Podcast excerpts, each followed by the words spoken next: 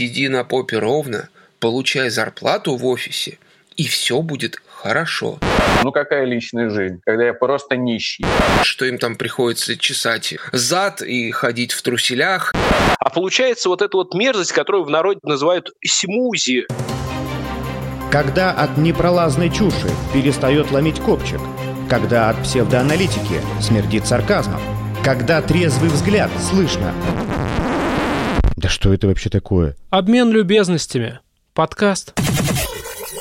Здравствуйте, ребята! Guten. А как же Buenos? Ну, Buenos это, конечно, фантазии, а Guten это воспоминания. Мне однажды одна немка в отеле в Венеции так утром и бормотнула. Guten. А что там Guten? Так, утро, вечер. Было непонятно. Ну это типа нашего доброго времени суток, что ли? Видимо, видимо. Опять вы, значит, за свое, за старое взялись, Сергей Викторович. Наш колумнист не унимается, но ретроградов а на то и ретроградов, чтобы, вот, знаете, по старым своим маршрутам кататься. Обмен любезностями. Этот выпуск, этот эпизод нашего подкаста мы называем спешл, или, может быть, даже, с вашего позволения, спешалти.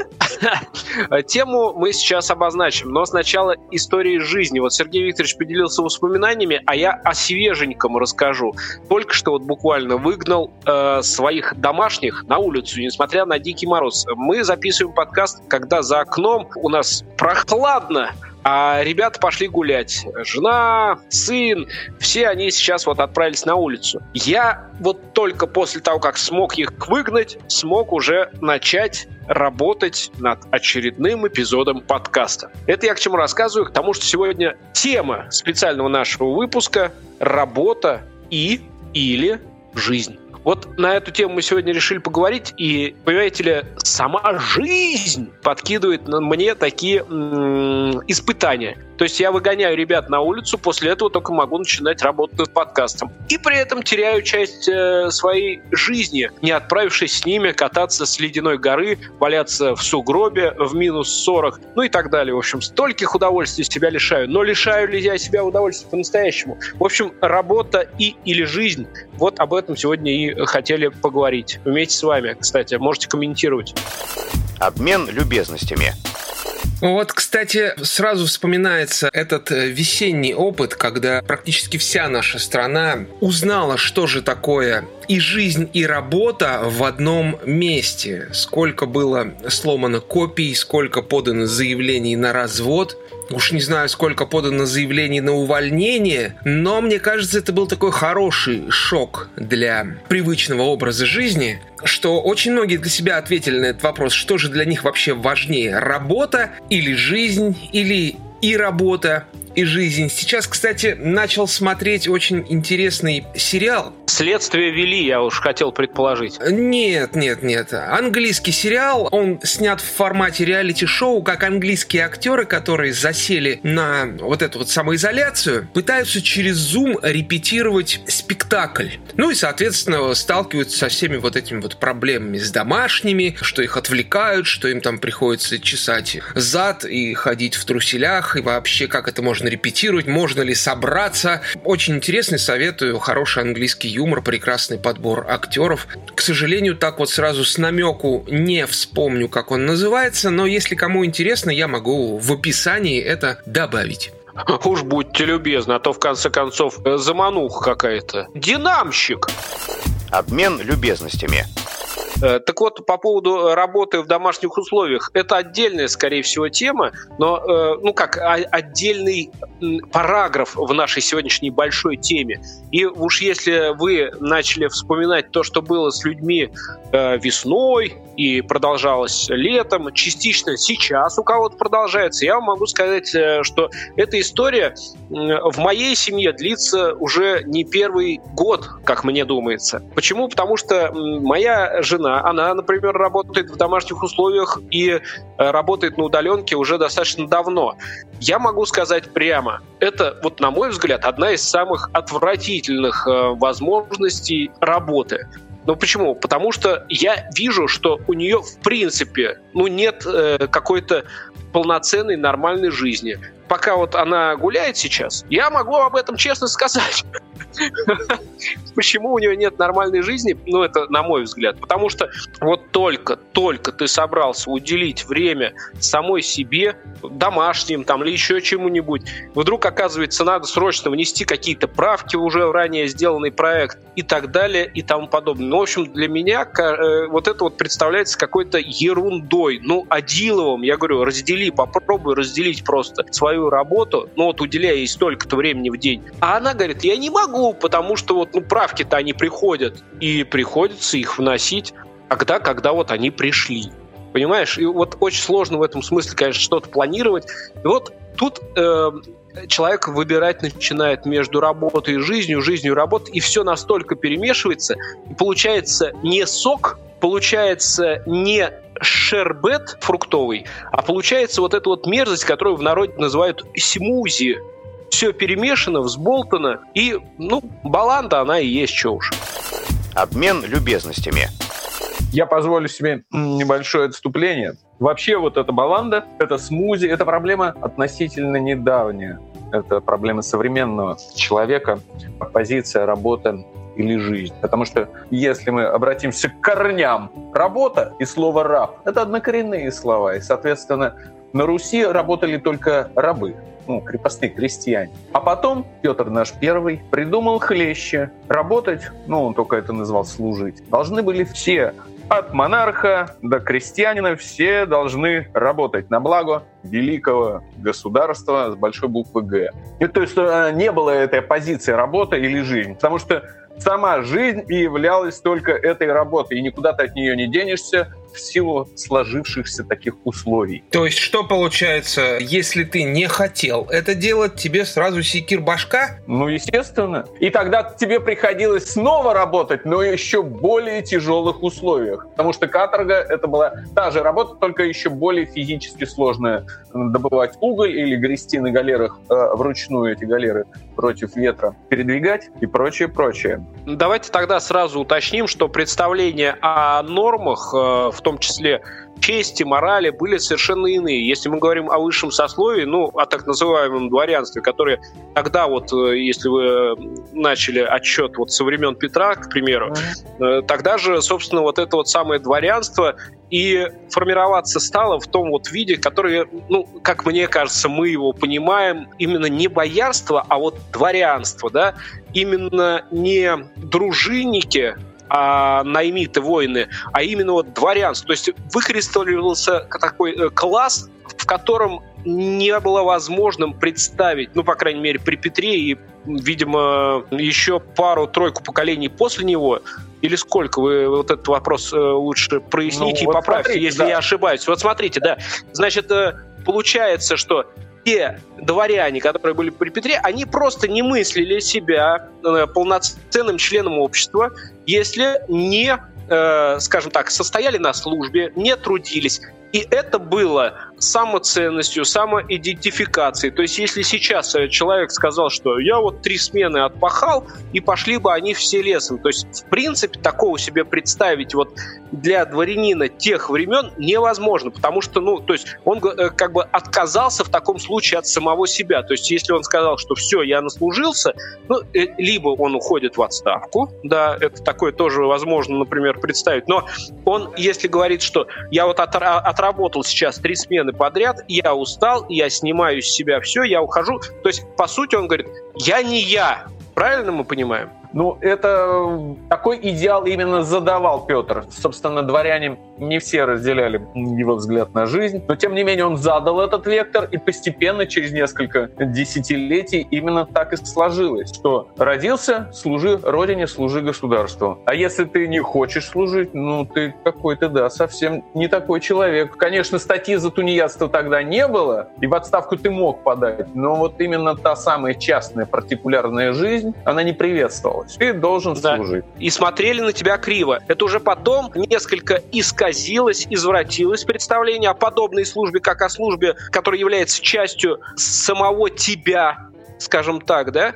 И мы читаем, к примеру, в той же самой прозе Пушкина, что есть вариантики определить еще не родившегося практически человека, служить в полк к тому моменту, когда он повзрослеет и натурально уже будет пригоден для службы, у него будут уже соответствующие чины. А если, ну, капитанская дочка, да, если бы родилась там девочка в семье, ну, просто написали бы, что вот э, умер мальчишка, да, там, ну, в полку не то чтобы не досчитались его, а ну, вот получилось так, что вот ничего страшного. То есть это вот со временем извратилось до такой степени. Но это уже ну, да. через много поколений. Ну, конечно. А кому же охота, независимо от того, хочешь ты или не хочешь, десятки лет служить? Подождите, я все хочу добавить. А как же вот эти вот примеры из литературы того же там 19 а, века, да, вот этих о напыщенных халуях, которые жили на какую-то там ренту или на бабушкино наследство, которые кутили по ресторанам, ничем не занимались. То есть таких литературных героев мы встречаем сплошь и рядом. И что, их тоже на каторгу посылали? Нет. Какой-то службой они занимались? Нет. Вот это все, Андрей, как раз уже вторая половина 19 века, когда все-таки, глядя на либеральный Запад, российское дворянство решило, что не хочет оно жить в тоталитарном государстве, где главенствует приоритет службы нам на общественное благо, и стали придумывать различные ходы, в том числе вот записывание на какие-то должности формальные. Даже они не получали, может быть, жалования, но числились, что где-то служат, и тогда все, можно на эту самую ренту, которая досталась от бабушек и прочего, спокойно уже, да, жить своей частной жизнью, гулять по ресторанам. Ты числишься, вот ты там мелкая сошка чиновная, или ты там в каком-то полку приписан прапорщиком, но, тем не менее, ты в Москве при этом прохлаждаешься или в Петербурге. Вот я к тому, что вот эта дихотомия работа или жизнь, она появилась совершенно недавно, а до определенного времени. Вот работа равно жизнь. И, может быть, э, нам очень сильно повезло, что у нас-то теперь есть такой выбор. Мы можем сказать, слушайте, а я, может быть, не хочу. А мне, может быть, э, хочется где-то в Калифорнии лежать на пляже бомжом. И все. И да, между прочим, надо понимать, что изрядная доля бомжей в США — это не те люди, которых акулы капитала выбросили на обочину жизни, а люди, которые сказали, мы не участвуем в военной игре, мы не участвуем в производстве капитала, мы хотим плевать в потолок, в открытое небо, мы не хотим работать вообще, потому что наша жизнь — это каникулы длиной в биографию. Этот тренд, он пришел в Россию в годах 2000-х, обозвали его модным словом дауншифтинг, вот все, я работал, работал в офисе, не такой, как все, а потом сказал, нет, до свидания, еду на Гоа, еду в Орловскую губернию пасти коров и как-то там слегка подрабатывать удаленно. Ну, про дауншифтинг, да. я думаю, что эта тема более-менее понятна и знакома нам, ну, как сказать, как обывателям, может быть, кому-то не только и понаслышке, и не только по навидке, но вот э, меня интересует э, ваше мнение по поводу момента, который вы обозначили. Когда же произошел этот поворот, что э, в жизни российского общества случилось э, так, что есть работа, а есть жизнь? То есть вот когда стали разделяться эти два понятия, все это произошло после э, революции э, в России или это такой процесс, который нельзя обозначить конкретной исторической датой, э, ну или там точкой, если вам угодно? Ну, это была скорее эпоха конца XIX века, когда интеллигенция, несмотря на то, что с одной стороны оставались идеалы служения обществу, могла этим заниматься в свободное время, то есть работали они или не работали в каких-то отдельных местах, а служили обществу бесплатно в других местах. И вот это уже пошло разделение, то есть идеалы — это одно, жизнь — это одно, а работа — это другое. Обмен любезностями — я не знаю, как насчет 19 века, я тогда не жил, но я могу рассказать, как это было в советское время, как прививали подобную трудовую культуру именно советским детям через школы, через фильмы, через даже мультфильмы, через книги. В советское время это было поставлено на очень хороший поток. Подобная трудовая пропаганда, как ее можно назвать, нам рассказывали э, о светлом коммунизме, при котором все будут работать, и все за это будут получать поровну какие-то там блага. Соответственно, для того, чтобы получать поровну блага, они должны поровну и работать. Ну, то есть отдавать себя полностью в работу. Это была, если грубо говорить, такая концепция коммунизма. Которому мы, как советские люди, все вот эти 70 лет семимильными шагами шли, шли, шли, шли, ну и все-таки не, не дошли, как я понимаю. Но это навязывалось очень долго, это не просто там пропаганда, это уже просто заходило от бабушек к дедушкам, э, к детям, к внукам и так далее. Тебе внушали, что ты постоянно чего-то должен. Должен закончить детский сад, должен пойти в школу. В школе ты обязательно должен стать октябренком, потом пионером, потом комсомольцем. И не дай бог тебе из этих организаций вылететь. Это клеймо на всю жизнь. После этого ты должен уже определиться. Либо ты после девятого класса идешь, вернее, восьмого тогда еще класса, идешь получать рабочую профессию в какое-то училище профессиональное, либо ты доучиваешься до конца средней школы и идешь в институт, где ты получаешь уже более престижную по тем временам профессию, хотя слово «престиж» было весьма странно, потому что люди рабочих профессий зачастую получали зарплату больше, чем сотрудники с высшим образованием на некоторых должностях. Но все равно это считалось престижным, и это был такой путь путь советского человека, что ты обязательно должен где-то отучиться, обязательно должен сходить, естественно, в армию, получить высшее образование и сразу же начать работать. И тогда твоя жизнь станет прекрасной, потому что у тебя будет сразу все. И бесплатная медицина, и оплачиваемый отпуск, больничный, детям дадут детский садик, на работе будут выделять путевки в лагерь, будут в санатории на моря посылать. То есть все-все вот эти вот блага тебе описывались как приз за то, что ты отучился, устроился на работу и теперь работаешь на общество. То есть в те времена не было разделения работа или жизнь. Работа это была одна из э, важнейших составляющих твоей жизни, без которой ты просто ну, не мог себя чувствовать человеком и получать от этой жизни какие-то блага. Сейчас же, когда мы вступили в эру капитализма, у нас появился выбор. То, чего не было у человека советского, у нас появился выбор. Мы можем себе позволить либо выбирать работу, тире, жизнь, вернее, не тире, а знак равенства жизни, либо работа или жизнь, либо просто жизнь, либо просто работа. То есть у нас появилась куча выбора, и из-за этого мы теперь все вот в таком вот ужасе находимся, не можем понять, что же нам вот делать, как же нам жить. А все это почему? Как мне кажется. Все это потому, что в нас еще зиждятся вот эти вот корни советские, да, вот то, что вот привелось. Даже те, кто уже не родился в советское время, все равно есть так называемая память поколений, которая нам внушает «сиди на попе ровно, получай зарплату в офисе, и все будет хорошо. Стремись к стабильности. И пофигу, что иногда приходится э, жертвовать личной жизнью, еще чего-то. Нет, давай с 9 до 6 отработал, а вот потом уже личная жизнь так оно спокойней и стабильней. Это такая вот память поколений. И вот когда пытаешься ее сломать, начинается вот такой вот диссонанс, начинают всякие товарищи записывать какие-то подкасты про это дело, разглагольствовать, рассуждать. Обмен любезностями. Теперь мы подобрались э, к тому, с чего вдруг все началось. Не так давно я беседовал с нашим колумнистом Ретроградовым. Э, также у нас проходила беседа на удаленочке, и он мне рассказал такую историю о поисках работы. И вот сейчас э, это небольшое превью, а потом мы расскажем, видимо, каждый о своем жизненном пути. И в данном случае нам ничего придумывать не придется, потому что они очень сильно отличаются. И просидеть на попе ровно тоже будет. Так вот, э, значит, товарищ Ретроградов мне рассказывает, что ему позвонили после того, как он отослал резюме, и сказали, ну, вы, знаете, надо же все-таки прийти вот э, прийти, вы же должны все-таки понравиться руководителю. И э, Сергей Викторович очень сильно ярился по этому поводу. Он э, ругался и говорил, что ну как же так? Что это я должен ему понравиться? Я должен просто работать. И как вы сказали, Сергей Викторович, вы отвыкли... Честно и результативно работать. И я отвык от корпоративных игр. От корпоративных игр отвыкли.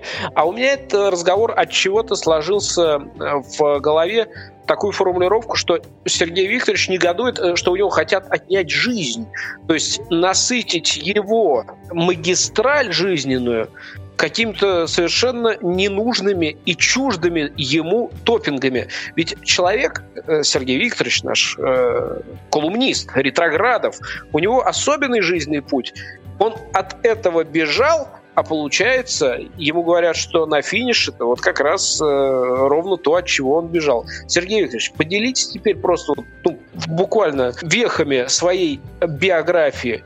Что с вами было, как вы ушли из офиса и Зачем вы это сделали, например? Чем сейчас живете? Ну, смотри, я вот отвечая для себя на вопрос работа или жизнь, или жизнь, если это так формулировать, то, конечно же, жизнь. Но если ставить между работой и жизнью знак равенства, есть работа, где я готов за какие-то небольшие деньги, проводить свое время от утра и до вечера и пропадать э, все время там с большим удовольствием. Если эта работа меня вдохновляет. Можно ли ее назвать работой? Не знаю. Кто-то скажет, что ну какая же это работа? Это хобби. Кто-то может быть, это призвание. Неважно. Это место, куда человек ходит, тратит свое время, производит некий продукт и получает за это деньги.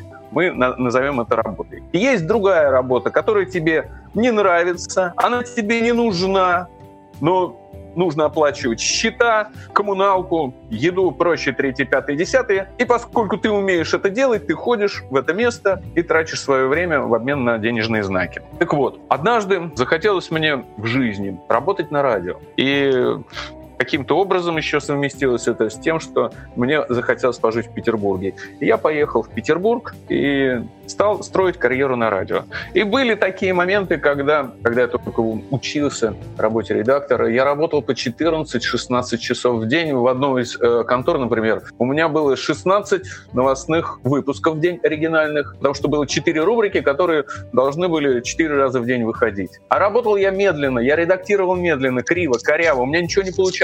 Я приходил домой еще 3 часа после вот этого самого от 9 до 18, еще дома часа три работал, работал, работал. Ну, я вкладывался в то, что мне было интересно, и все равно через два месяца после такого напряженного дедлайна я пришел сказал, ребята, слушайте, видимо, я не могу, я не подхожу вам, я, у меня не получается, увольняйте меня. Они говорят, да что ты, что ты, может, тебе денег накинуть? Я говорю, зачем мне деньги, если я жить-то не успеваю? Куда их тратить буду? В общем, договорились, что у меня будет 12 выпусков в день, и тут все сошлось. И я целых полгода прекрасно проработал на этом радио. Один из золотых периодов моей жизни, пока это самое радио, к сожалению, не прогорело. Делал бы столько же выпусков, до сих пор бы процветала станция. Ну, может быть, может быть. И потом, значит, я продолжал работать на радио, но вот этот интерес газ. И я ходил в офис, да, работал уже не удаленно. И постепенно это превратилось в то самое дело, работу, которую ты делаешь не потому, что она тебе нравится, а потому что другого ты ничего не умеешь и не хочешь изучать. То есть я мог бы, например, вы, выучить языки программирования, но я не хочу. Ради какой-то большей зарплаты я не хочу тратить свое время на то, что мне неинтересно. И однажды вот я прочитал, увидел прекрасное интервью Олега Павловича Табакова. Он сказал, что его инфаркт этому научил, что после инфаркта он сказал, я не буду тратить свою жизнь на то, что мне неинтересно. И я согласился с этим внутренним, внутренне согласился с этим отношением и долго не знал, что же мне интересно. А поскольку на радио-то я работал все с большей прохладцей, и я каждый год приходил говорил, увольте меня. Но меня каждый раз останавливали, уговаривали. Я тогда просто э, довел руководство своей палатной работы до того, что они сами просто сказали, давай, э, друг, иди куда-нибудь э, в другое место. Нам такие сотрудники с негорящими глазами не нужны. Нам нужны люди с энтузиазмом. И я пришел в другой отдел этой же компании, и там почему-то, ну, как-то встряхнувшись, я работал, работал, работал, работал, и работал, можно сказать, 14 на 7. То есть с 8 утра до 12 ночи, 7 дней в неделю я пахал, вкалывал. Не потому, что мне это нравилось, сначала это было от испуга, как же я останусь без работы, а потом это был сознательный вклад, я целый год, отпах, полтора года отпахал в таком режиме. Это был сознательный вклад в будущее, потому что я понял, чем я хочу в жизни заниматься, и я подготавливал почву для снова для переезда в Петербург. То есть пока я вкалывал, тем не менее, из этих 14 на 7 я какие-то крохи временем выкраивал, чтобы оплатить педагогов, э, сходить к врачу заранее, потому что я знал, что здесь опять все придется начинать с нуля, буду нищенствовать, поэтому заранее подготавливал почву какую-то. Я понял, что я хочу в жизни заниматься театром. Театр — это то место, где я согласен за какие-то совсем небольшие деньги, ну так, чтобы уж на еду и проезд э, хватало. Проводить свою жизнь с понедельника по Новый год, я бы так от забора и до заката. Но пока я эту линию выстраиваю, конечно, приходится каких-то других местах тоже подрабатывать. В плане, чтобы она мне просто как можно меньше трахала мозг. И как только мне начинают говорить, что за денежные знаки они хотят, чтобы я им нравился, а не просто качественно работал, чтобы я участвовал в корпоративных играх. И я говорю, нет, ребята, нет, нет, нет, это уже не про меня. До свидания. Обмен любезностями. Спасибо вам, Сергей Викторович. Мы почти выспались э, за время вашего короткого повествования. Могли бы просто сказать, что вы работали на радио, потом вам это надоело, вы пересмотрели свои жизненные интересы, и теперь, например, э, стремясь к работе в театре, э, работаете в иммерсивном театре охранником Леруа, например, или где-нибудь еще. Вы можете ну, просто и четко сказать, что вы занимаетесь той работой, которая отнимает у вас минимум времени и дает вам минимум денег для того, чтобы поддерживать портки и стремиться к своей мечте. А мечта у вас служить в театре. Спасибо, Сергей Викторович, за краткость и понятное изложение. Короче, это нельзя назвать дауншифтингом, это э, поход к своей цели, при этом э, с отказом от каких-то имеющихся моментов, которые позволяют тебе, как Андрей сказал, сидеть на попе ровно и типа стабильно существовать. Вот э, в данном случае, я прошу прощения, Сергей Викторович, отнимаю у вас э, вашу половицу, на которой вы обычно стоите, и э, использую мем, который гуляет э, повсеместно в интернете и в жизни. Вышел из зоны комфорта, но э, все то же самое, только некомфортно. Ну, по крайней мере, может показаться со стороны так, но я понимаю, что у вас совсем не так. Вы рады, что с вами произошло, и вы верите в то, что может случиться еще лучше, правильно? Да, но э, я сознательно пошел на то, что я пожертвовал личной жизнью. Ну какая личная жизнь, когда я просто нищий. Но я ее просто отложил на будущее. Ну, Но в целом я рад. Отлично, отлично. Вот вам один пример так называемого э, отношения работы и жизнь, жизнь и работа. Вот где здесь что, вам, наверное, я сейчас к слушателям обращаюсь, э, легче определить. Вы не участник этой истории, не участник этой ситуации, а сторонний наблюдатель. Теперь, Андрюша, вы-то расскажете про себя, как вы перестали сидеть ровно на попе, отказались от стабильности и так далее и тому подобное. Андрюш просто каждый раз э, начинает яриться, потому что он индивидуальный и потому что он предприниматель, и он властелин своей судьбы, и он, в отличие от таких таких, как, например, я, о себе обязательно позже скажу, он дворец, а я наймит, э, сидя э, равнопопец. Вот. Сидя равнопопец отличная вообще формулировочка, но я хотел бы вообще не об этом поговорить. Выслушав вот этот прекрасный спич Сергея Викторовича и вообще переосмыслив во время него всю свою жизнь, я понял, что я в какой-то мере жертва того самого советского режима и советской пропаганды, про которую я вам рассказывал в начале этого выпуска. Мне всю жизнь твердили, что тебе надо определиться, кем ты хочешь стать. Вот посмотри, у тебя вот такие вот родители, вот вокруг тебя окружают вот такие вот люди. Тебе надо определиться, кем ты хочешь быть. А я не мог определиться. Никак. Ну вот мне вот это вот нравилось, и вот это вот нравилось а вот это вот мне не нравилось. И в результате я уже дорос до таких лет, когда пора бы уже куда-то пойти, э, все-таки там э, отдавать обществу долги, учиться, а я все еще витал в каких-то облаках, думал, ну, как бы оно само там определится, я пойму, может быть, когда-нибудь, чего я хочу. И я начал работать. Начал работать. Э, на каждой работе, причем я старался относиться учиться, так как все-таки, ну, воспитание у меня было достаточно интеллигентское, я подходил к работе с душой. Если уж я взялся на этой работе работать, я эту работу делал качественно, хорошо, старался чего-то там достигнуть, чему-то научиться, изучить эту работу. В результате мои циклы длились примерно года по два. Я устраивался на очередную работу, на очередную должность, которая могла быть абсолютно противоположной тому, чем я занимался до этого. То есть я приходил туда новичком, изучал дело с нуля, достигал какого-то уровня, который, как я сам определял, что я достигал какого-то уровня понимания этой работы. Мне становилось скучно, я начинал халявить, и работа эта для меня заканчивалась либо по моей воле, либо по воле работодателя. И я шел дальше, в следующее место. И так вот несколько таких вот циклов работ. Работы были абсолютно полярные. Я работал и слесарем, я работал и дворником, и грузчиком, и э, заведующим складом я был. Я был продавцом компьютерной техники, я был дизайнером корпусной мебели. Кем я только не был. А вот э, заведующий складом, вот вы сейчас э, понимаете, что несколько наших слушателей всплакнули. Для кого-то это ведь э, вершина не то что карьеры, а это как Эверест, пик Эвереста в жизни человека, заведующий склад. Все есть, а тебе за это ничего нет. Ну, это были середины 90-х. Тем более.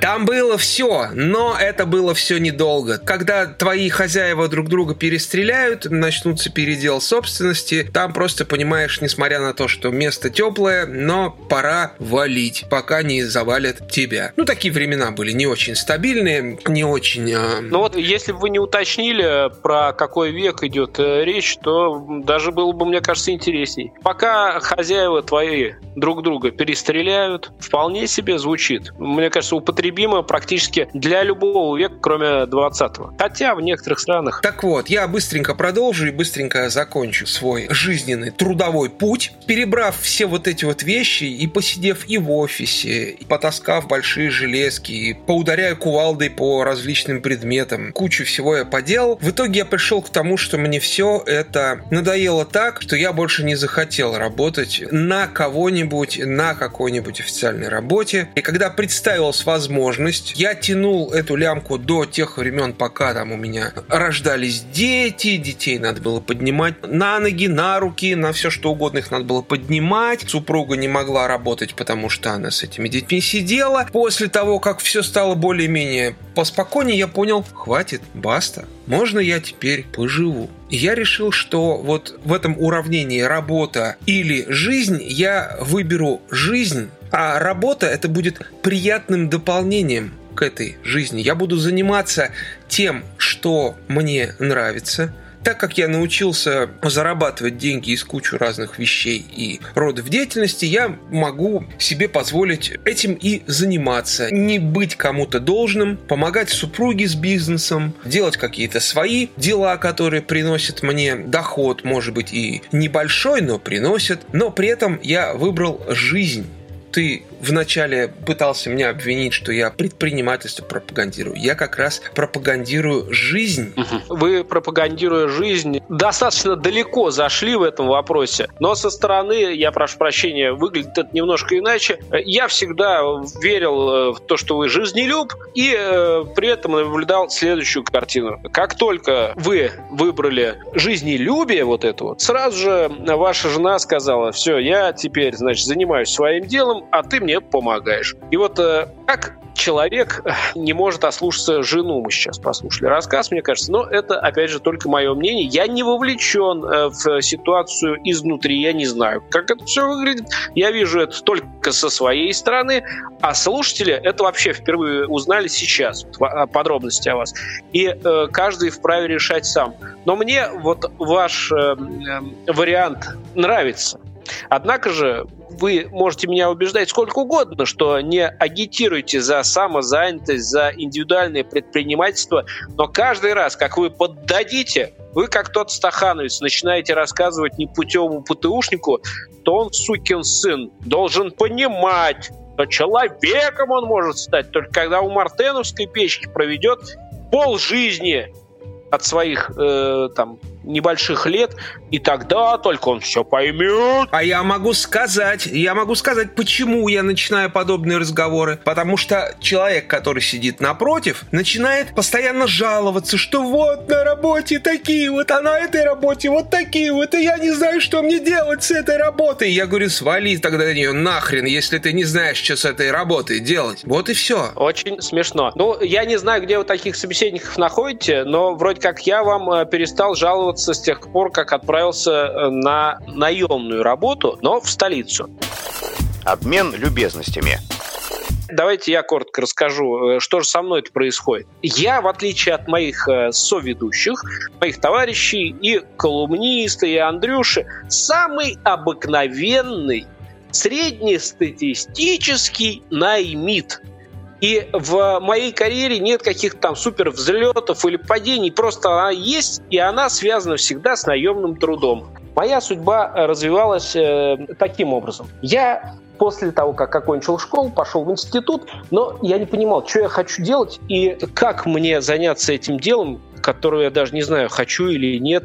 Я также вот плыл по течению, как э, мне объясняли старшие. В какой-то момент мне, например, родители сказали, что вообще надо бы рабочую профессию освоить, потому что в жизни это пригодится. Тогда я пошел на завод, поработал там учеником слесаря, ну и так далее. И в какой-то момент э, меня, как вот Андрей, там профессии, э, сферы деятельности – Например, я успехов больших достиг э, в доставке в магазины макарон. Однажды я продавал э, одеколоны и духи, и э, пиком своей карьеры считаю, то, что я впарил какой-то одеколончик главврачу морга. Очень мне понравилось, это считаю, правда, успехом. До сих пор вспоминаю горжусь. Ну, в общем, все вот это вот присутствовало в моей жизни, а потом я вдруг услышал объявление по радио о том, что можно прийти и попробовать поработать на радио. И несмотря на то, что в этот момент мне было 20 лет, я подумал, а надо попробовать. Где-то вот около 20 мне было. Ну, чуть больше, наверное. А до этого мне как-то даже и не представляю, что надо сделать для того, чтобы на радио оказаться. То есть вот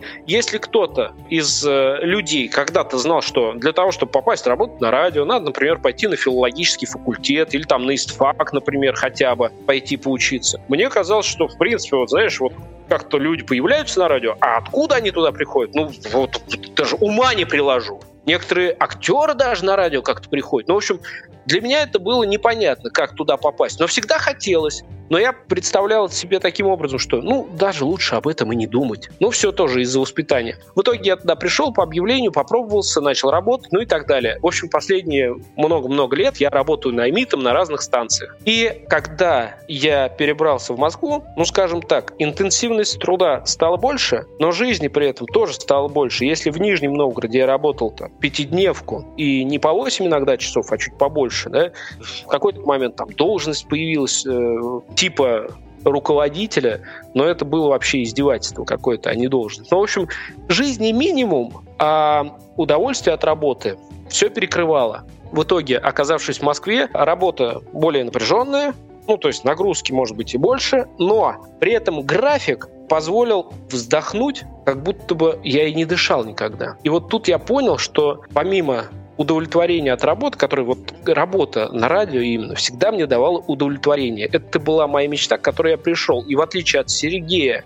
Викторовича, я не остыл. В отличие от Андрея, я не выбрал жизнь, потому что я решил жить. Ну, то есть, как бы, у меня этого не было всего. Просто в какой-то момент моя любимая работа, часть э, которой наверное, составлял я, а не это было частью моей жизни, она мне дала возможность вдохнуть так, что я понял, что, блин, как же классно, вот что у меня есть еще и жизнь. И я стал, может быть, еще большим гедонистом и задумался. Так, секундочку.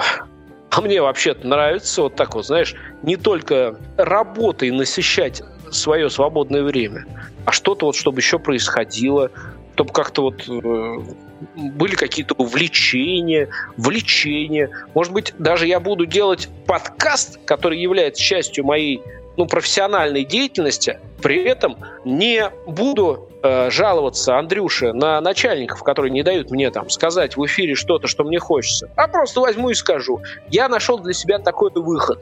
И вот это моя наймитская судьба, которую клял и первый, и второй мой соведущий прямо сейчас, вот, прямо перед вами, она меня вполне устраивает. И единственное, о чем я мечтаю, это вот чтобы моя работа не перестала доставлять мне удовольствие. Моя наймитская работа радищика не перестала доставлять мне удовольствие. Просто я переживаю иногда от того, что думаю, а может быть я тоже немножко охладел к радио. А может быть и вот тогда передо мной как перед тем дворянином 19-го, нет, не 19-го даже, а еще раньше веков, когда у них не было возможности даже помыслить, что может быть кто-то, кроме долга, чести, жизни вот в этом, во всем служении, вот и я тоже думаю, а если я остыну, если я охладею, что будет со мной? Я просто продолжу так же вот ходить в кино, там, я не знаю, кататься на велосипеде, может быть, иногда бегать, воспитывать сына, играть на гармошке какой-нибудь с ним. И все. А где та страсть? Где то, что я любил и чему отдал, можно сказать, часть лучших лет? Все же помнят, что я до 140 собираюсь жить. А часть лучших лет своей жизни.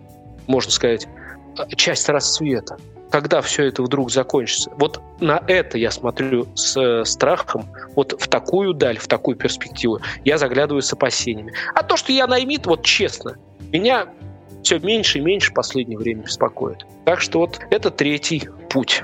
Мне это очень напомнило Сомика, который живет в моем аквариуме. Он остался один в этом аквариуме. Все его коллеги уже пошли дальше искать себя в какой-то иной жизни. А он живет, ему всю жизнь нравится сидеть в коряге внутри. Он выходит только покушать. А так он там сидит, я даже иногда думаю, что, может быть, он помер, начинаю искать его там. Нет, он сидит, ему очень нравится сидеть в этой коряге. У него уже там из аквариума половина воды испарилась, но ему пофигу, он же донный житель. Он не видит, что над ним вода заканчивается. Ему очень хорошо, ему уютно, у него все ровно.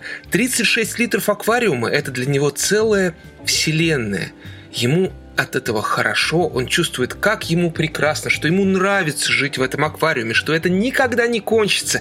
И самое главное, чтобы он к этому аквариуму никогда не охладел. Потому что аквариум-то на самом деле ведь это вся вселенная, за ней больше ничего нет. И самое главное в этой жизни не охладеть к аквариуму. Обмен любезностями. А я недавно узнал, что буквально позавчера наступил китайский Новый год, и мы вступили, наконец, в этот год быка. Новый год — это же пожелание, поздравление. Я желаю тебя, Левтин, чтобы действительно никогда этот момент не наступил, когда ты вдруг с ужасом понимаешь, что ты охладел. Вот. Я тебе желаю не узнать этих мук, потому что это действительно адовая вещь, когда ты болтаешься, как известно, что в проруби, и не знаешь, куда себя приложить и как себя переизобрести. А я бы добавил, что я пожелаю, чтобы в этом аквариуме не закончилась вода, и ты не понял, что дело не в том, охладеешь ты или нет, что просто вода может кончиться, и все. Ну, спасибо. Я, во-первых, э, вам благодарен за те советы, которые вы мне дали, и о которых я не просил. Это всегда очень ценно, важно. И у меня было сейчас полное ощущение, что я не подкаст делаю со своими соведущими, а нахожусь просто вот в интернете при обсуждении какой-то темы, которая не имеет ко мне никакого отношения, но я там с дуру сделал комментарий, мне тут же рассказали, кто я такой и зачем я сюда пришел. Спасибо еще раз. Но, э, тем не менее, мы же сегодня обсуждаем вот именно тему работа и жизнь, работа или жизнь. Я рассказал о том, что у меня происходит внутри жизни, внутри работы, и вот это вот со своей стороны описал эти ощущения. Хорошо, что вы поделились своими. Э, ну, то есть, как это по-вашему выглядит. Однако же, если говорить э, о пожеланиях, э, когда вы говорите о том, что типа, ну, не надо вот, чтобы ты охладел. Вот есть люди, мне кажется, есть профессии, профессии у людей, которые, ну, они завораживают человека, зажигают его, распаляют и а, мотивирует, ну, сами профессии. И мне кажется, радио — это как раз такая сфера. То есть если человек в такой профессии находится, ну, для него, да, это очень похоже на аквариум. Может быть, кто-то скажет, на некоторый допинг, наркотик там и так далее и тому подобное. И вот э, я, например, могу сейчас вспомнить моего коллегу, ну, уже на данный момент бывшего. Он работал со мной на радио в Москве, и отличный парень. Всегда отличался отзывчивостью, например, когда надо было поменяться сменами, там многие коллеги просто, ну, честно могу сказать, злоупотребляли его отзывчивостью. Мало того, его отзывчивостью злоупотребляли еще и люди, которые составляли графики. И э, Стас ну, практически всегда готов был выйти и поработать не только свою смену. При этом вот мы с ним неоднократно беседовали, и я понимал, что я разговариваю с единомышленником. Он э, с радио свою жизнь хотел связать, и он тоже хотел, чтобы это было большой частью его жизни. И вдруг получилось так, что, ну, буквально на ровном месте, не разлюбив радио, Стас отказывается от э, продолжения родийной своей карьеры и уезжает в другую страну. Понятно, что уже здесь на первый план выходит жизнь. И ну, вот именно такая радийная карьера, которая подпитывает, ну, как мне кажется, затягивает, будоражит, распаляет и подсаживает на себя, она для него вот тут же как будто бы отошла куда-то в сторону. Мы еще не можем делать каких-то там серьезных выводов, вот только-только у человека началась э, совершенно иная жизнь, но послушать о его подходе и о его видении того, как сейчас э, все происходит в его жизни, было бы, мне кажется, интересно. Я попросил его записать фрагмент его истории. Вот сейчас я предлагаю послушать Стаса. Итак, всем здравствуйте. Меня зовут Станислав. Я записываю эти аудиострочки такого мемуаристского толка на берегу Средиземного моря. Я нахожусь в Турции, в городе Аланья.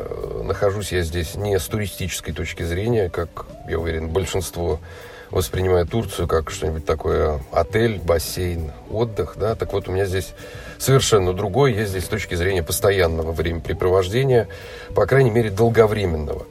Уехал я сюда с моей семьей, то есть с женой, с двумя детьми. Одному из них 5 лет, э, младшей дочери 10 месяцев, то есть совсем маленький человек. Уехали мы из Москвы два месяца тому назад, в конце декабря 2020 года, прямиком под Новый год, это важно. И вот мы здесь живем, привыкаем, присматриваемся, учимся и, что крайне важно, конечно, работаем. Про это многие спрашивают вообще, где работаешь, как работаешь, как ищешь хлеб насущный, да, вот с этой точки зрения все в моей жизни перевернулось с ног на голову, а вернее даже сказать, с головы на ноги. Дело в том, что вот до этого отъезда я больше 10 лет работал на радио. На радио мне работать нравилось. Э, много я и долго, и упорно шел к этой гуманитарной деятельности сложными путями внутренне мигрировал даже по России, потому что я родился и вырос, и вообще все остальное делал в Москве. Казалось бы, в Москве сосредоточение всех крупнейших радиостанций страны, да, но все редакции этих радиостанций любят брать на работу людей таких состоявшихся, с опытом, часто из регионов, а вот мне-то, да, как москвичу, где мне этот опыт взять? И однажды, тогда на заре моей радийной карьеры, позвонил мне двоюродный брат, который живет в Казани, он узнал, что вот у меня есть такое желание трудиться на радио. И вот он говорит, «Э, приезжай, есть у меня знакомая на радио, э, на местной казанской радиостанции, она в руководстве, я договорюсь, приезжай, э, пообживешься, набьешь руку, получишь запись трудовой книжки. В общем, я тогда и поехал в Казань. Жил там долго, месяцев, по-моему, 9. Все тогда знакомые, друзья меня тоже спрашивали, что, мол, странный путь у тебя вообще, самурая такого вроде бы все в Москву по карьерной лестнице, да, стремятся, а ты куда-то вот в Поволжье попер. Ну хорошо, я там трудился, потом уже постепенно перебрался домой в Москву. Деятельность трудовая, радийная, э, доблестная, я бы даже сказал, пошла веселее. Э, достаточно много я сменил радиостанций, должностей на радиостанциях. Работал в линейном эфире, в новостях, был музыкальным редактором, звукорежиссером работал. Успел жениться за время работы на радио. Пока работал там же на радио, успел нарожать двух детей. В общем-то, с женой познакомился тоже благодаря радио. Поэтому Э, это такая веха в моей жизни. И вот в конце концов бросил я все, э, это все это радио, уехал в Турцию, что называется, на вольные хлеба. Что примечательно, никогда я за всю свою трудовую деятельность и на радио, и до радио еще, когда работал, никогда я не уходил, э, вот, как говорится, в никуда. Всегда я сначала подыскивал еще какое-то более теплое местечко, там налаживал все мосты, а уже потом шел увольняться. Но вот в 2020 году я, можно сказать, ушел с работы в никуда. Здесь, конечно, технический прогресс э, нам в помощь. Э, вообще мой доход и моей семьи здесь, в Турции, это сдача недвижимости в Москве, если быть точнее, в Подмосковье. Здесь же, в Турции, я пишу для журнала. Это такое русско-турецко-англоязычное издание, но про Турцию вообще. Э, и такое рассказывает, что посмотреть, что купить, куда съездить. Э, благо, есть опыт складывания букв в слова да, и слов в предложения. Это тоже мой заработок. Параллельно с этим я веду страницу в Яндекс Дзене. Здесь я, наверное, не буду рекламироваться, просто скажу название «Уехавший». Да? Это так называется мой канал. Если вам интересно, можете заглянуть. Мне особо нравится в Яндекс.Дзене то, что там есть встроенная функция монетизации, то есть твои труды никогда, э, в общем-то, не должны быть напрасными. По крайней мере, есть такая возможность. Пока я только иду к этой монетизации, иду, надо сказать, уверенно, не, семи, не семимильными, конечно, шагами, но такими трехмильными. Жена здесь же, в Турции, занимается недвижимостью. Еще у нее блоги, консультации по этим блогам, ТикТок. Сейчас еще есть какая-то такая модная штука появилась. А, как же она? Как-то Клабхаус. Вот, называется она. Вот э, тоже что-то новое. И вот таким образом мы э, стараемся заработать. Мы не голодаем, пьем, едим. Мы купили здесь квартиру, ожидаем э, вида на жительство, пока мы на пути только к этому виду на жительство. Э, дети ходят в детский сад, по крайней мере, старший из них. Э, уже говорит на турецком чуть-чуть лучше нас, по крайней мере. Э, этот сад турецкий, он частный, то есть платный. Э, Еще у нас есть няня, которая по будним дням сидит с младшей дочерью, потому что с детьми невозможно работать. Это проверено опытом и годами. Дети отвлекают.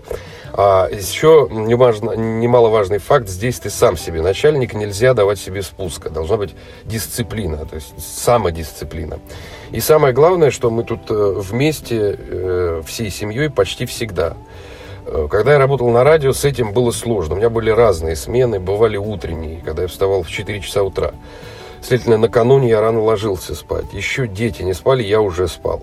Бывали ночные смены, когда я спал перед сменой днем, потом ночью усиленно работал, утром и днем снова спал, потому что не было сил ни на что другое.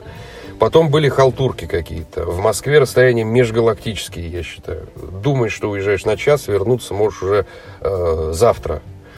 Поэтому, можно сказать, не бывал я в семье подолгу. Это было страшно. Вот так я сейчас здесь на берегу Средиземного моря вспоминаю.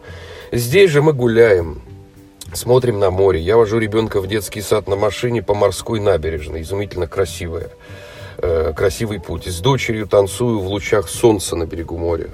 Впрочем, мы и раньше с ней танцевали, но здесь к этим танцам еще прибавилось море и солнце. Э, Все мне это безумно нравится, что тут говорить. Да, и вообще стоит сказать, что вот этот местный южный турецкий образ жизни не предполагает нашего московского зарабатывания денег такого, да, самоуничтожительного. Они вот просто сидят, пьют чай, разговаривают. Вообще лентяи так-то, да, по-нашему. Но вот они созерцают, не торопятся, очень семейные. Немножко есть денег, не голодаешь, ну и нормально. Остановись. Вот у них такая Э, позиция. Мы, разумеется, другие, мы северные люди. Поэтому, резюмируя все вышесказанное, я, конечно, выбираю жизнь, если выбирать между работой и жизнью. Как говорил мой дед, трактор работает, потому что он железный. Э, но при этом ведь хочется кушать, да, об этом надо помнить всегда. Поэтому немножко работать необходимо и больше жить нужно. Вот. И жить в каком-то таком красивом месте – работать так, чтобы этим местом успевать любоваться, я бы так сказал. Как этого достичь, непонятно, конечно. Нужен талант, я не знаю, какие-то упражнения. Но мне кажется, если к этому стремиться, то может получиться. Вот такая история. Ну вот э, так э, Стас ушел из аквариума, в котором остался один сомик. Например, я, Алевтин. Но, слушайте, у каждого, видимо, есть возможность, не охладев, переключиться, как мы только что узнали от Стаса, например. Да? Каждый может себя тешить иллюзией, то это его страсть, и э, быть тем самым самом, которым остаюсь до сих пор я. Но я вспоминаю, вот, кстати, в сом, сом, да, все приходится саму в жизни делать самому. Сам еду себе найди, сам в беду не попади. Не пожалуешься маме, сам справляйся, сам с усами. И сколько бы вы, Андрюш, мне не рассказывали, какой вы самостоятельный творец своей жизни, не мешайте мне творить свою. Это моя жизнь, моя работа. Вот так. Обмен любезностями. А я бы хотел закончить на позитивной ноте. Я бы хотел предложить слушателям продолжить своими историями в нашем телеграм-канале. Друзья, расскажите, как у вас в жизни решается вот эта проблема работа или жизнь, работа и жизнь. И, в общем, все вот эти проблемы, как решаете вы, пишите свои истории. Если тема получит прекрасное продолжение, мы, возможно, даже запишем еще один спешл на эту тему. Так что, друзья, делитесь своими историями. Не думайте, что вот эти четыре совершенно разных истории это единственное, что может с вами или с нами произойти. У всех у нас свой путь, у всех у нас своя правда, и какая из них правдивее, черт его знает. Но теперь-то мы можем закончить э, со спокойным сердцем и убедиться, что все вокруг козлы. Конечно. Ну вот и славно. Всего вам самого доброго. Пойду гореть трудовой красотой. Пойду отдохну, что ли?